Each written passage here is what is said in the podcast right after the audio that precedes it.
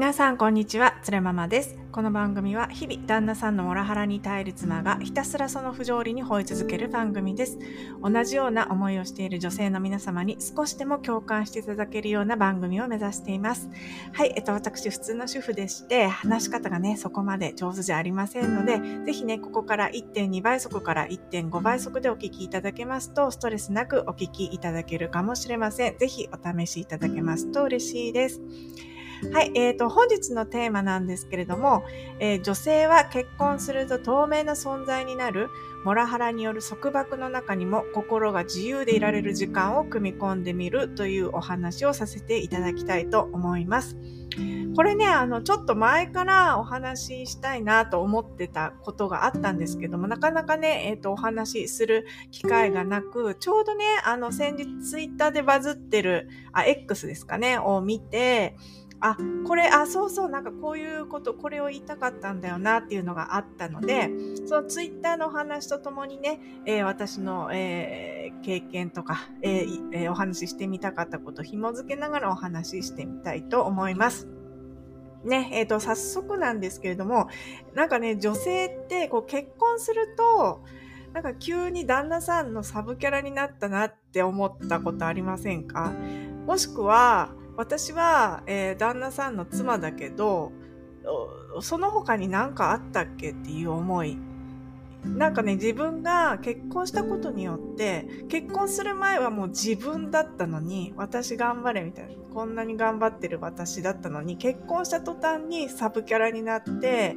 えー、なんか透明な存在になっちゃったなっていうようなね、気分、気持ちを持ったことがあったんです。で、それで、先日ですね、ある女性の方が X でツイッターをしてて、ツイートしてて、その、えツイートがバズってたんですね。で、どんなツイートかというと、この方はですね、えー、とずっと、えー、進学校だでしたよと、進学校から総合職っていう道を歩んできたから、勉強でも仕事でもね、女だからという理由で下に見られたことはなかったですよと。で、頑張ることを求められ、結果を出せば評価されてきたと。で、女だから下に見られる世界に気づいたのは結婚してからだと。ディーラーに夫にだけ名刺を渡し、私はもらえない。役所や子供関係で夫が出るとすぐ話が通るよって。こういうツイッター、ツイートだったんですよね。で、そう、なんか女だから下に見られる世界に気づいたのは結婚してからですっていうね。ここの文が私すごく共感したんですよ。ね。っていうのも私もね、結婚当初はその旦那さんと同じくらいの年収だったんですよね。で、私が働いてたのは外資系の会社だったんですけれども、これ前もポッドキャストで言ったことあるんですけども、上司もですね、なんか女性の方が優秀だよねってこと言ってたんですよね。粘り強いし、すごい責任感があると。まあ、ただこの場合の女性っていうのは、その上司が何を、誰を指して女性って言ってたのかって考えて、今考えると独身の女性ですね。独身の女性と男性を比べて、女性の方が優秀だって言ってたわけです。だけどね、この女性が結婚してしまう、あ、というか、あの、私がね、結婚したんですけれども、そうすると、あの、当初からね、やっぱり家事をするのは、まあ、私だけになったわけです。いろいろ話し合いをしたんですけれども、まあ、なんかこういうことになりました。うちのモラオですからね。で、あの、やっぱり外資系の会社だったので、仕事もすごい激務だったんですよね。深夜になることもまあまあるっていう感じで。なんですけれども、結婚してしまうと、こう一人だったらね、別に その日帰っても家事なんてやらなくてもいいです、じゃないですか。でも旦那さんがいるから、その一人、一人だったらしなくてもいいようなね、家事に追われることになったんですよね。で、まあそういうこともあったし、あとはその、まあ子供をがで、結婚して子供ができたってなった時に、しばらくね、仕事を休んでいる時間もあったわけです。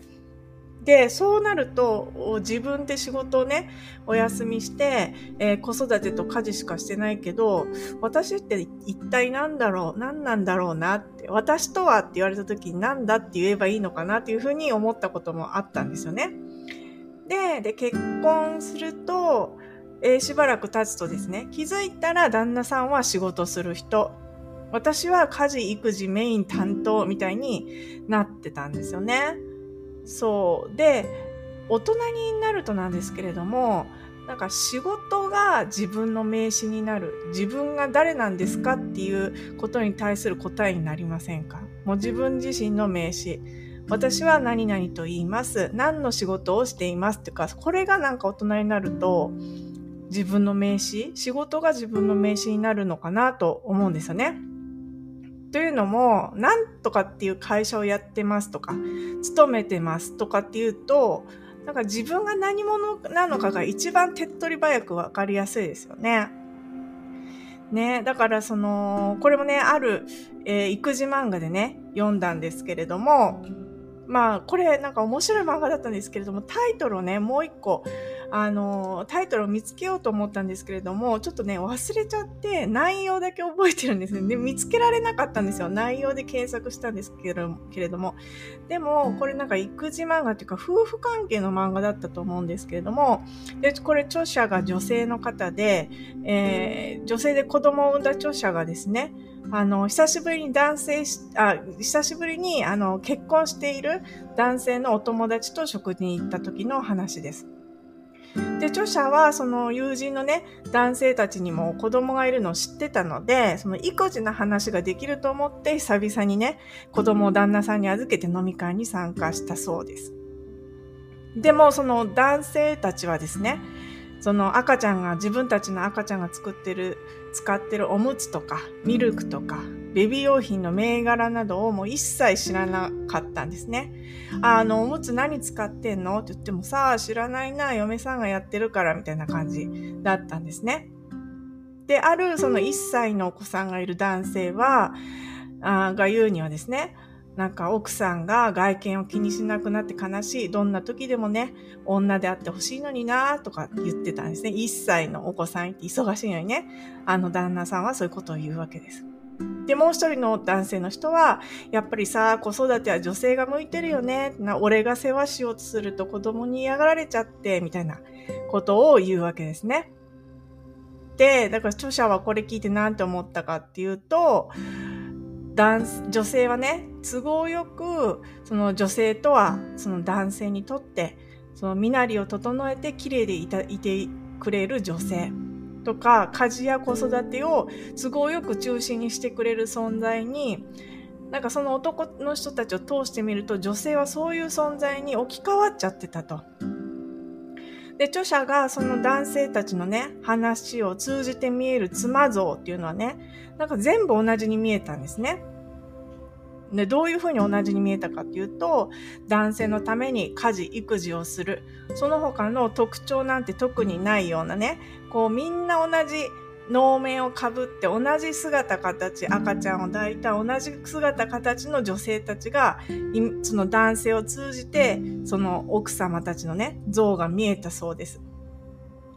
でも実際にその奥様たちに会ったら、当然ながらね、10人十色の個性を持った女性たちのはずですよね。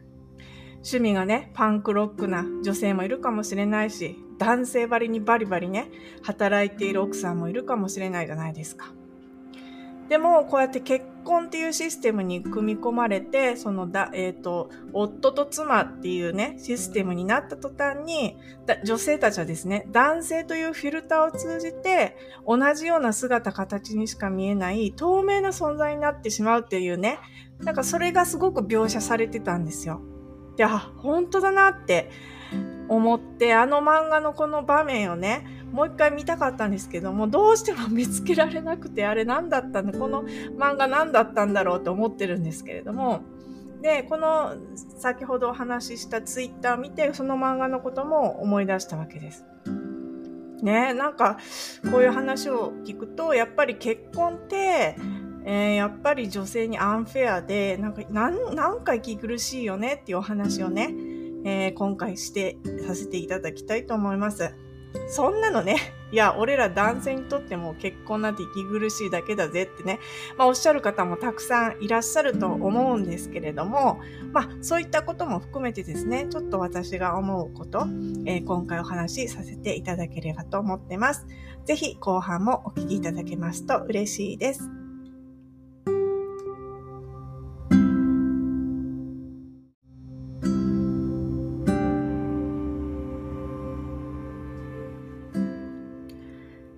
本日は女性は結婚すると透明な存在になる。モラハラによる束縛の中にも心が自由でいられる時間を組み込んでみるっていうお話をしてみたいと思います。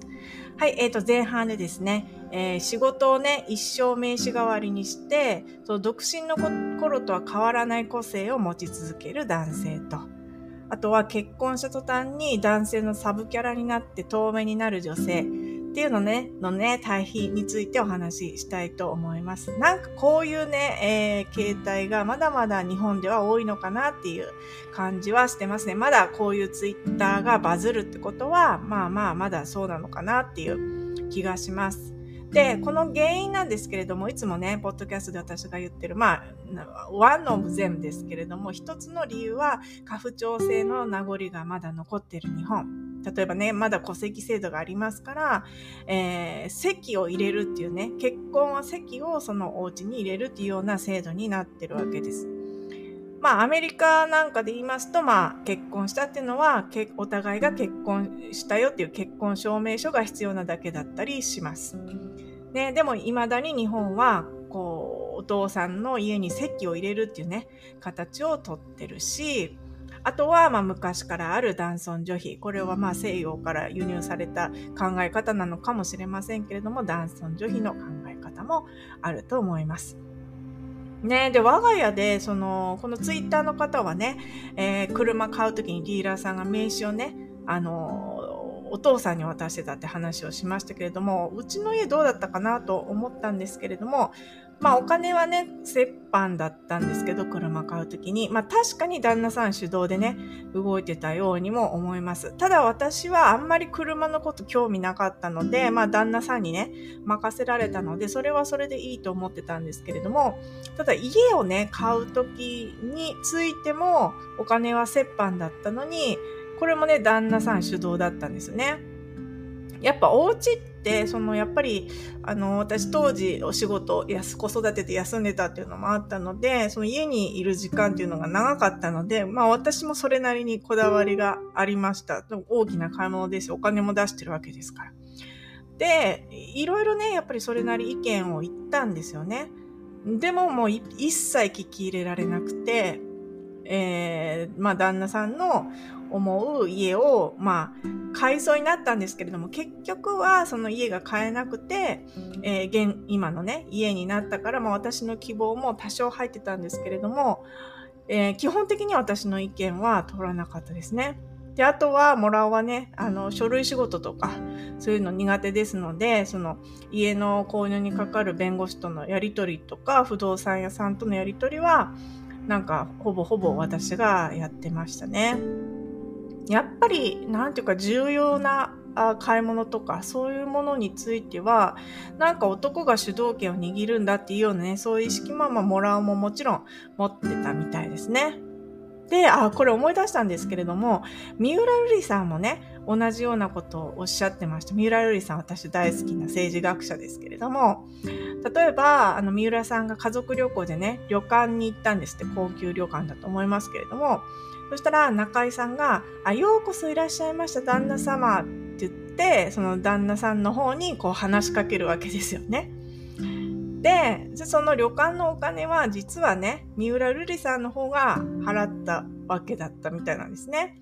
だから瑠麗さんは、あこの旅館のお金、私が払ったのになって思ってたそうなんですよね。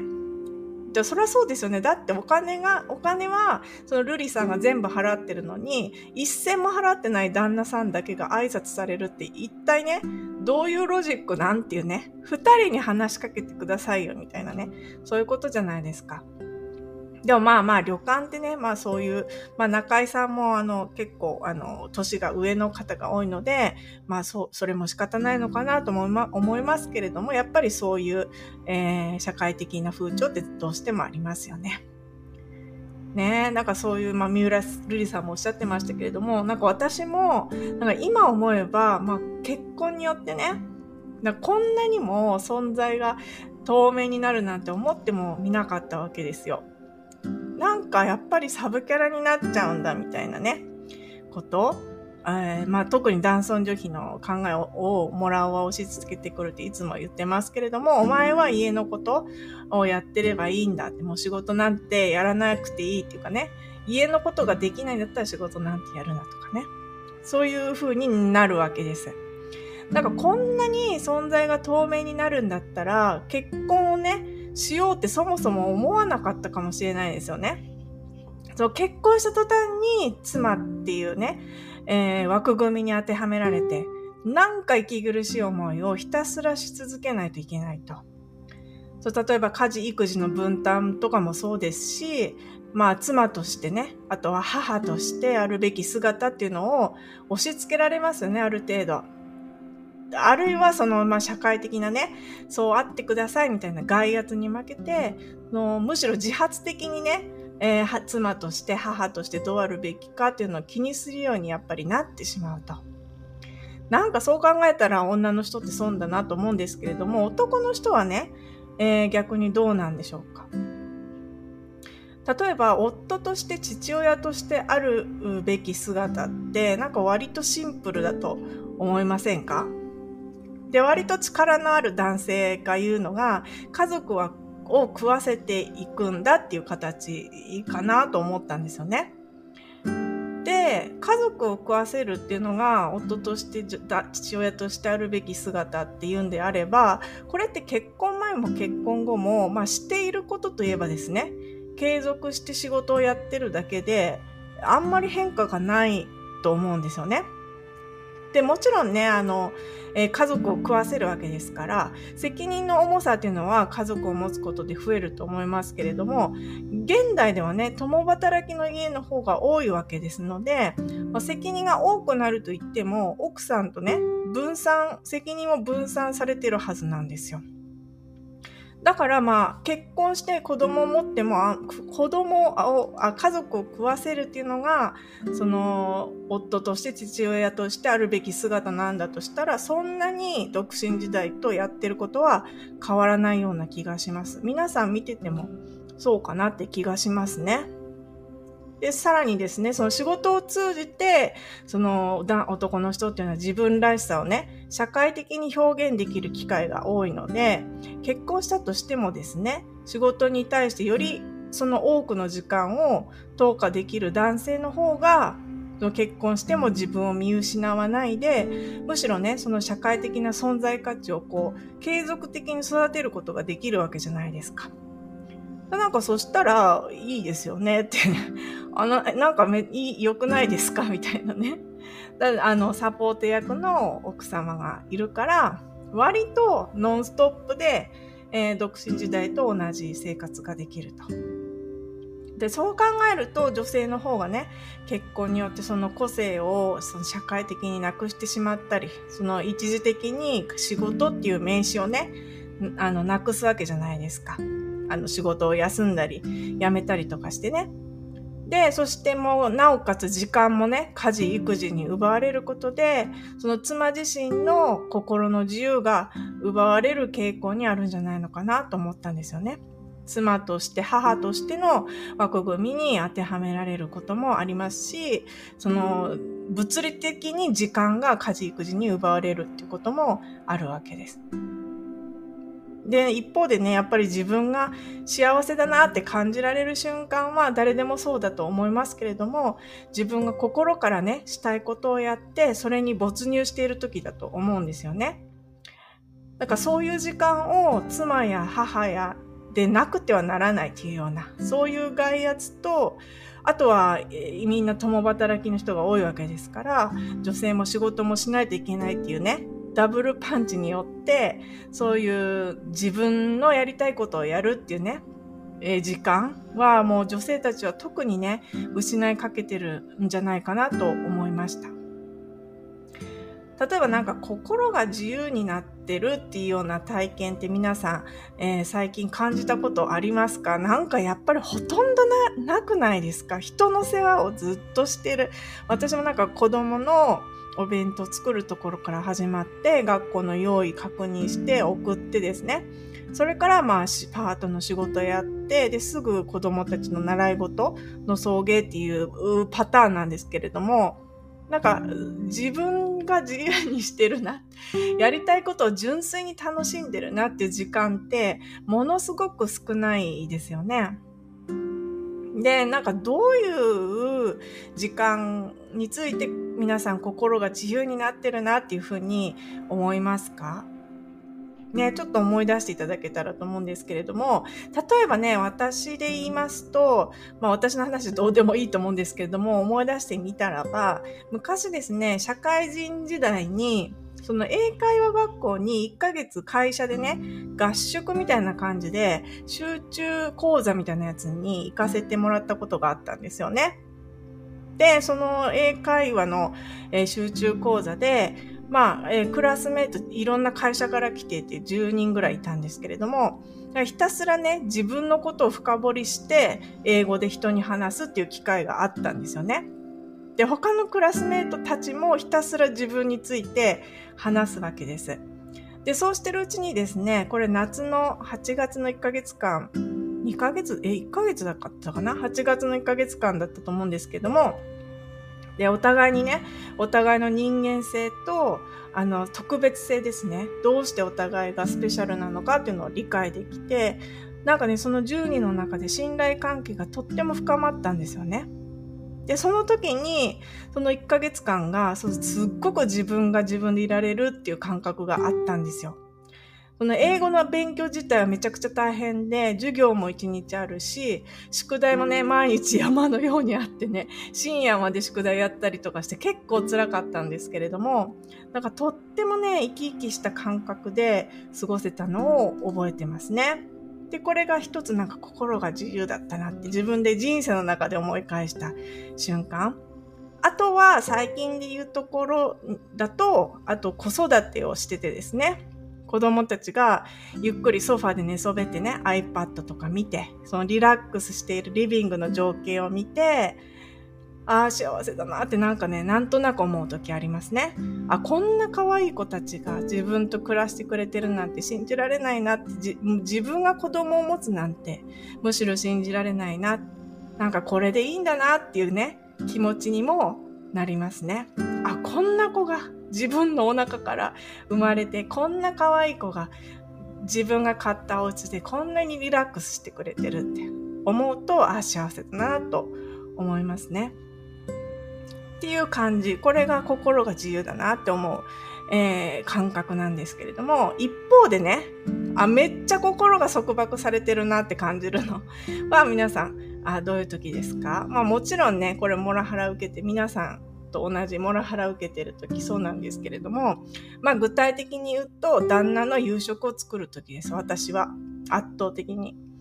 やっぱりいつもね、夕食をディスられること。ね、まずいって毎日別に言わら言われるわけじゃないですけれども、なんかどう思って食べてんだろうとかね、思うわけですよ。で、やっぱりご飯をいっぱい残してね、で、やっぱお腹空いてるから、お菓子をね、台所でパクパク食べてる時とかね、なんかとってもなんか悲しい気持ちになるし、もう二度とこいつに食事なんて作りたくないわっていう思いを毎日するんですよね。で、別に私料理得意じゃないですけれども、まあ毎日やってるとちょっとずついろんなもの作れるようになるじゃないですか。だからそれなり満足してやってたんですけれども、なんか本当にひどいねみたいな食事がひどいんだけど俺は仕事帰ったらうまいものが食べたいんだけどとか言われて本当に腹立ってなんかこう自分なりに一生懸命作ってた食事をねそういうふうに言われると忙しい中でねなのでもう、えー、彼のそういった態度のおかげで私はですね台所に立つっていう行為がもう世界で一番嫌いなことになっちゃったんですよ。毎日ね、大嫌いな人のために感謝もされない食事を作り続けなきゃいけないと。でも本当地獄でしかないんですよね。ね。もうなので、逆に言うと、もうそうやって、あ、今日も旦那さんのご飯考えなきゃいけない。あいつに食べさせるものを考えなきゃいけない。作らなきゃいけないっていうのがすっごく嫌なんです。なので、むしろね、こういう束縛感があるので、心を自由にね、保てる瞬間っていうのを最近なんですけども、すごく大事にするようになりました。例えばね、えー、一日中やっぱり仕事と家事、育児とかだけしかしないで終わると、なんかとってもね、心がすさんでくるんですよ。あ、なんか今日も終わったみたいな、何にもしてないのにみたいな感じ。自分のために、あの、時間を使えなかった。心を自由にできた時間がなかったって思っちゃうんですよね。なので、例えば、あ、その日、あの、育児やって、仕事がっつりやっちゃったと。なんか全く自分の時間なかったっていう、次の日はですね、結構もう仕事を後回しにして、で、その仕事の前にひたすらね、このポッドキャストの原稿何話そうかなって作ってみたりとか、本読んだりとか、あと YouTube とかね、見てね、なんかないかなって勉強したりするんですよね。例えば自分の目標は、あの、いつもポッドキャストでも言ってますけれども、そのモラハラを受けた女性たちがね、家事、育児、教育の価値を何らかの方法で還元されることで、旦那さんより付加価値のある人生をね、享受できるようにすることが私の目標なんですよね。なので、えっ、ー、と、心を自由にできる時間を持つために少しでもいいからそれに向かって動く時間を持つようにしています。そういうね、えー、モラハラを受けた女性たちが、えー、すごい価値価値をね、還元されてるって、そういう状況を、世界を思い浮かべて、心を自由にしてあげられる時間を少しでも増やしたいと。で、限られた時間の中で、で、ですので、なかなかね、その時間を確保するのっていうのは難しいんですけれども、なんかね、もう台所に立つだけでもう、それが嫌すぎても動悸がするようになったんですよ。今はちょっとマシなんですけれども、うん、時々ね、あ、今日もご飯あいつ、作っていうかなんで私あいつに食わせるメニュー考えなきゃいけないのみたいなね。もう台所に立つだけで動悸がするようになった私にとってですね、やっぱり心のバランスを保つのに、必要不可欠な行為だと思って、努めてね、心を自由にっていうしてあげられる時間を作るようにしています。ね、皆さんももうほんととっくにやられ、やってますよって方も多いと思いますけれども、やっぱりね、その男性社会とか資本主義社会でね、に、から見ると、やっぱ透明な存在じゃないですか、私たちって家事、育児メインにやってますので。なんですけれども、なんかね、少しでも好きなことやって、その自分を取り戻す時間を少しでも持てたらいいなっていうふうに思ってます。ね、でもね、一方で、その男性側について逆に言うと、その仕事をね、今は名詞にしてるわけじゃないですか。仕事を人生の名詞にして生きてる男性ですよね、ドヤ顔で。で、それを失った時どうなると思いますかね？それを、まあ仕事を名詞に生きてきた男性がそれを失うと、ただのですね、プライドの高い女子供社会では全くコミュニケーションが取れない妻の後ろをついて歩くだけのじじいになるわけです。これもね、私がさっき説明してた漫画に書いてあったんですね。で、本当にこういう定年後のお父さんって多いみたいなんですよ。仕事っていう名詞を剥がされて、その急に町内会とか、社会のコミュニティに入れって言われると、本当に困ってしまうらしいですね。で、これっていうのは実はね、やっぱり資本主義社会の弊害と言ってもいいかもしれないですね。名刺が仕事しかないって、そういうことですね。ね、でもね、これか、こう考えるとですよ、もらおうっていうのは仕事っていう名詞を失うともう何もなくなるじじいなわけですよね。